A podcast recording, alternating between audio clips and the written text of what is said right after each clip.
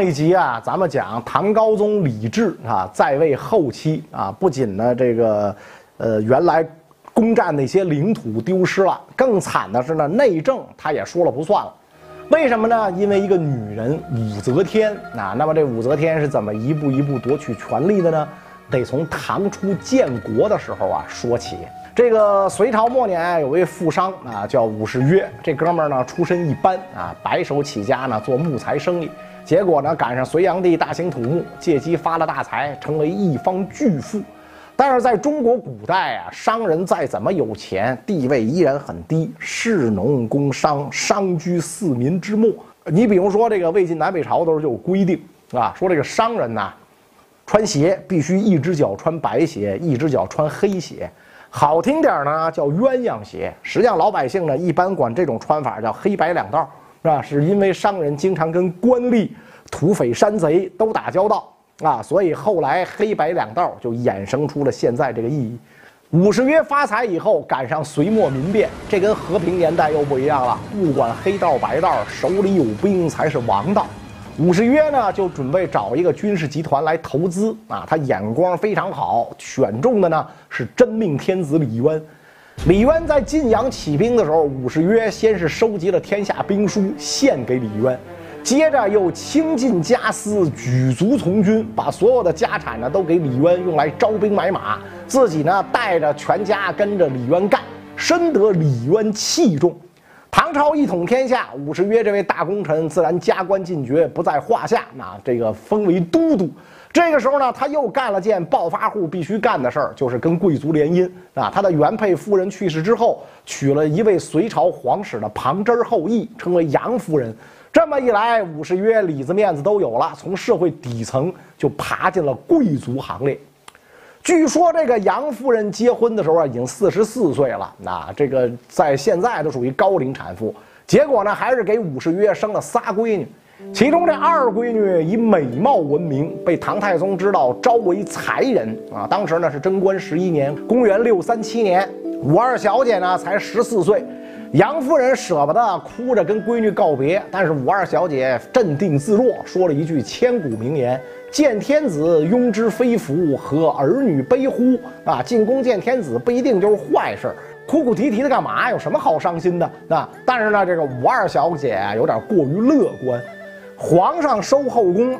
有点跟今天年轻人收手办似的啊，就是个玩具，是吧？所以唐太宗呢，就给这个武二小姐呢起了个昵称，叫武媚娘啊。这所以这电视剧里呢，一说媚娘媚娘就是这么来的啊。当然你不能看港台电视剧了啊，港台电视剧武则天他爸管武则天叫则天，我天呀，太可怕了，是吧？这预料到他已经是皇上了，是吧？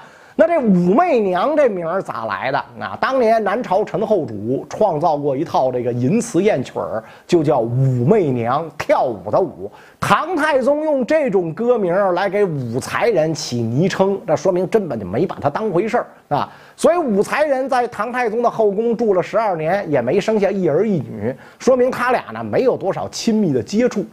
唐太宗在位后期得了重病，在终南山翠微宫疗养了几年。武才人呢跟着过来伺候，就在这个期间遇上了太子爷李治啊，一个伺候老公，一个伺候亲爹啊。在这种特殊环境之下，李治对武才人呢动了感情啊。据说是因为这个李治啊上厕所。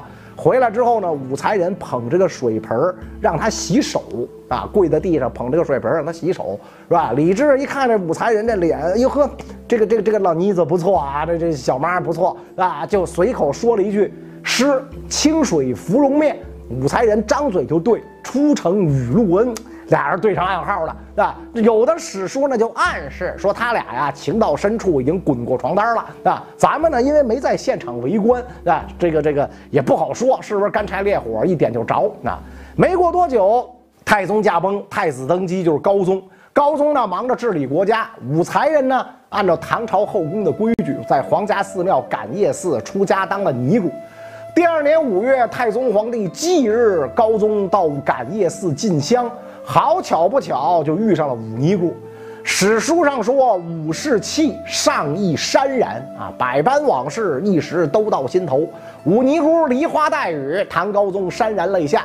高宗回来之后，就免不得惦记武尼姑。但是呢，这按道理说，武尼姑是他小妈，是吧？娶小妈当妾，这在汉族人里边是没有这么干的，于法于理都不行。本来这个高宗性格就软弱，这一下呢，整天在宫里唉声叹气。高宗的一举一动啊，就被他的皇后王氏看到了。王皇后搞清楚来龙去脉之后，眉头一皱，计上心来。原来在当时，高宗非常宠爱萧淑妃。高宗的四个儿子里边，萧淑妃生的儿子是最早封王的。王皇后呢，觉得自己皇后地位不保，想把武尼姑弄进宫来当帮手。从王皇后的角度讲，这一招啊是上上之策。她为什么怕萧淑妃啊？因为这个王皇后呢，出身太原王氏，属于当时门第最高的五姓七望。而萧淑妃出身兰陵萧氏，跟南朝齐梁皇室是一家俩人都来自名门望族，所以王皇后呢忌惮萧淑妃。武尼姑出身商人家庭，根本就没法跟他俩相提并论。再加上武尼姑是太宗妃子，这个身份呢太特殊了。由于这两条原因啊，武尼姑是无论如何当不上皇后，不可能对王皇后的地位构成威胁。王皇后并不关心皇上宠爱谁，她只关心皇上最宠爱的那个妃子是不是能娶自己而代之。于是，在王皇后一番运作之下，永徽二年（公元651年5月），唐高宗刚一脱下校服，武尼姑就还俗进宫。进宫后不久，就生下了皇子李弘，萧淑妃的地位就被取代了。武尼姑进宫刚满一年，就被册封为二品昭仪。地位仅次于皇后和四夫人。唐朝初年啊，后宫嫔妃等级制度是这样的：除了皇后之外，级别最高的呢是四妃，贵妃、淑妃、德妃、贤妃，称为四夫人，正一品。萧淑妃呢就在四夫人当中排第二，次一级呢是九嫔，正二品。九嫔之首就是昭仪。再往下，九位婕妤正三品，九位美人正四品，九位才人正五品。再往下呢，还有什么宝林呐、玉女啊、才女啊啊！当初武小姐在太宗后宫里住了十二年，进宫就是五品才人，到出家也没升过级。现在到了高宗这儿，一年就升为二品昭仪，可见高宗对她有多宠爱啊！这个时候，你要说这个武昭仪对皇后的位子一点想法都没有，估计不太可能。但是以她的身份和实力，想扳倒王皇后跟萧淑妃，确实难于登天。在萧淑妃的眼里，自己的对手是王皇后；在王皇后的眼里，武昭仪只是一件对付萧淑妃的武器。但是王皇后极大的低估了武昭仪的宫斗手段。你想想，前朝皇上的嫔妃，到本朝熬到这地位，这要不是成了精，怎么可能呢？啊！永徽五年，武昭仪生了个闺女，王皇后呢过来看望，抱着孩子逗了一会儿，是吧？王皇后一走，武昭仪把这亲闺女搁被子下面捂死了。等到高宗过来了，武昭仪呢假装没事跟皇上谈笑风生。皇上说：“咱闺女呢？看看吧。”武昭仪掀开被子一瞅，耶，死了！啊，武昭仪大惊失色，就问手底下的宫女咋回事。宫女说：“皇后刚刚来过呀。”于是武昭仪嚎啕大哭：“皇皇后怎么这么欺负我？”高宗大怒，说：“皇后竟然杀我闺女！”就就招皇后来质问。皇后一脸懵逼，百口莫辩。于是呢，高宗就有了废皇后的想法啊。第二年呢，这个武昭仪啊，在后宫就放出流言啊，说这个王皇后和她的母亲这个柳氏在家呢扎小人儿，诅咒武昭仪啊。高宗这回是彻底爆发，铁了心要废掉王皇后，改立武昭仪，直接把柳氏赶出皇宫，把王皇后的舅舅宰相柳氏贬到外地，同时呢，准备把武昭仪提升为一品妃，为换皇后铺平道路。有些大臣也表示支持废王皇后立武昭仪，但是当时四夫人的位子都满了，无缘无故撤掉谁也不像话。高宗呢就打算立武昭仪为皇后，爱卿们觉得如何？是吧？没等长孙无忌答话，褚遂良直接抢过话头。皇后出身名门，是先帝为陛下挑的媳妇儿。先帝临崩时握着微臣的手说：“朕家儿家父，今已付清，是吧？我这好儿子好儿媳妇，今天托付给你了。”这么多年了，这话仍然在微臣耳边回响。皇后这么多年没有什么过失，不能说废就废。高宗一听很不高兴，君臣不欢而散。第二天，高宗又召集几位宰相说这个事儿啊。李绩说：“我昨天这阑尾啊没拉干净，我还得拉，那就又没来，那又没来，是吧？”褚遂良这回说：“说陛下如果非要换一位皇后，可以，请在天下豪门望族当中选一位，何必非要武昭仪？武昭仪侍奉过先帝，天下人都知道，这事儿没得遮盖，后人会怎么议论陛下？请陛下三思啊！”话音儿刚落。褚遂良也知道这话过分了，啊，就主动请罪。微臣今天顶撞陛下，罪当处死。说完，把上朝的时候手里拿的护板放在台阶上，啊，然后解开头巾，一直磕头，磕的是头破血流。边磕边说：“这条护还给陛下，请陛下免了我的官职，让我回老家种地去吧。”高宗大怒，命令左右拉出去。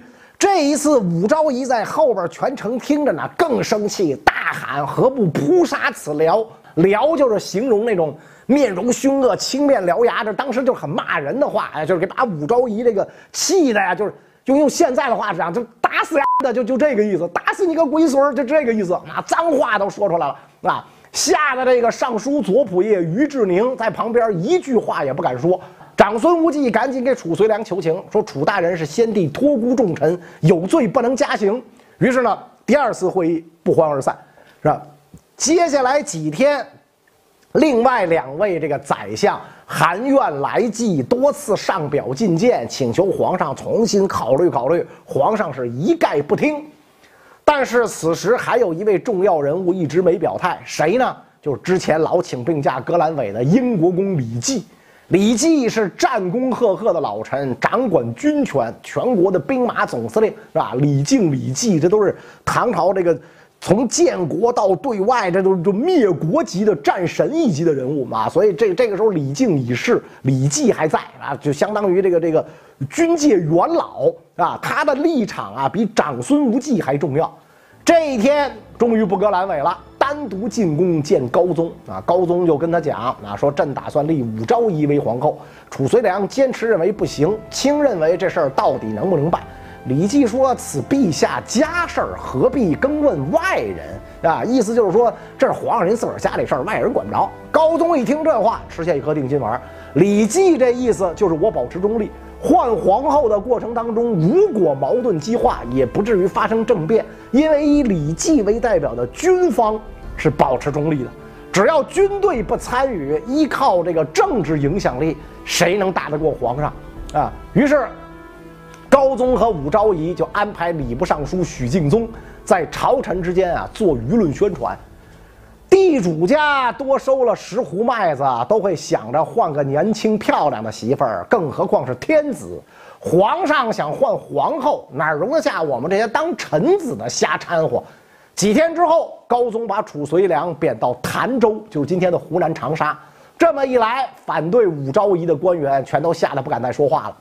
到了下个月，也就是十月份，高宗皇帝下诏把王皇后萧淑妃废为庶人，囚禁在宫里，把他们的这个这个母亲兄弟流放岭南。几天之后，再次下诏，武昭仪出身名门世家，武家对我朝也有功，武昭仪本人德艺双馨。当年跟着先帝的时候，就表现出了优秀的素质，因此先帝特意把她赐给朕，说可以立为皇后。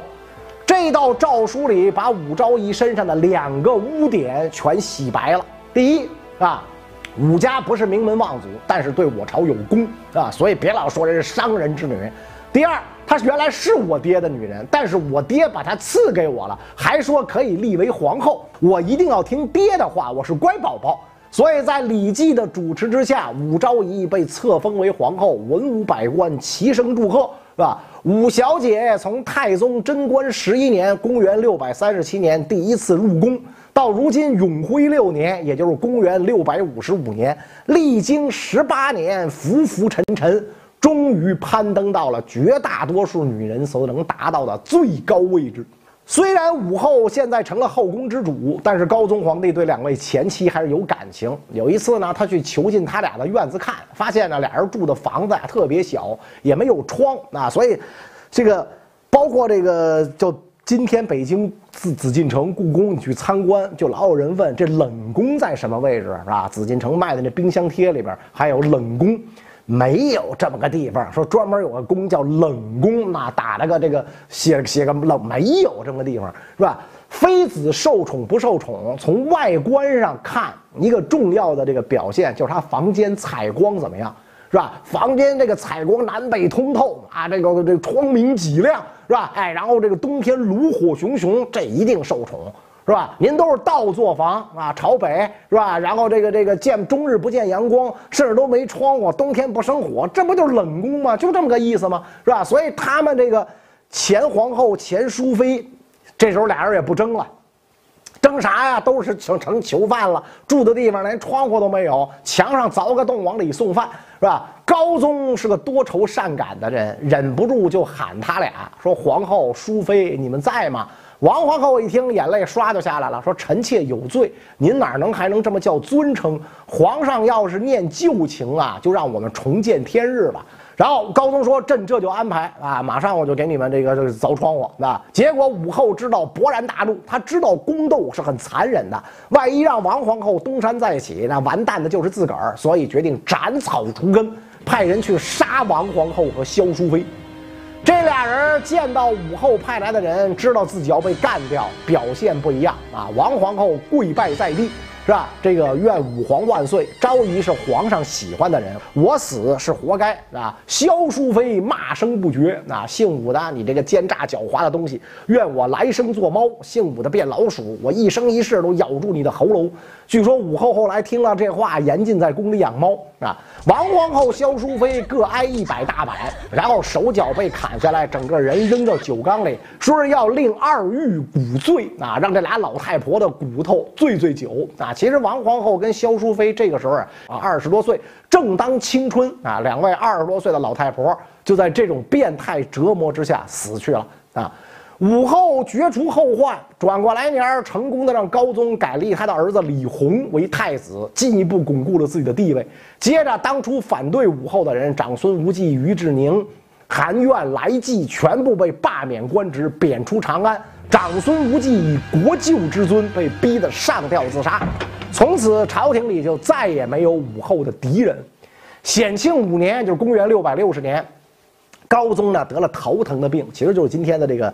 高血压，那心脑血管疾病，那时候没有降压药，所以动不动就疼，疼的起来睁不开眼，疼的这个这个眼眶都疼啊！这我现在也有这病，但是我吃药就没事是吧？于是呢，武后就经常帮着处理国家大事。到了麟德元年，就是公元六百六十四年，高宗上朝的时候，武后垂帘听政，天下大权悉归中宫，天子拱手而已。全天下的事儿，无论大事小情，都听武后的。高宗皇帝只是象征性的同意一下，中外人士尊他们俩为二圣。唐朝人称呼皇帝啊是圣人啊，二圣临朝就是两位皇上共同治理天下。那么二圣共治的唐王朝将会走向何方呢？咱们下一集。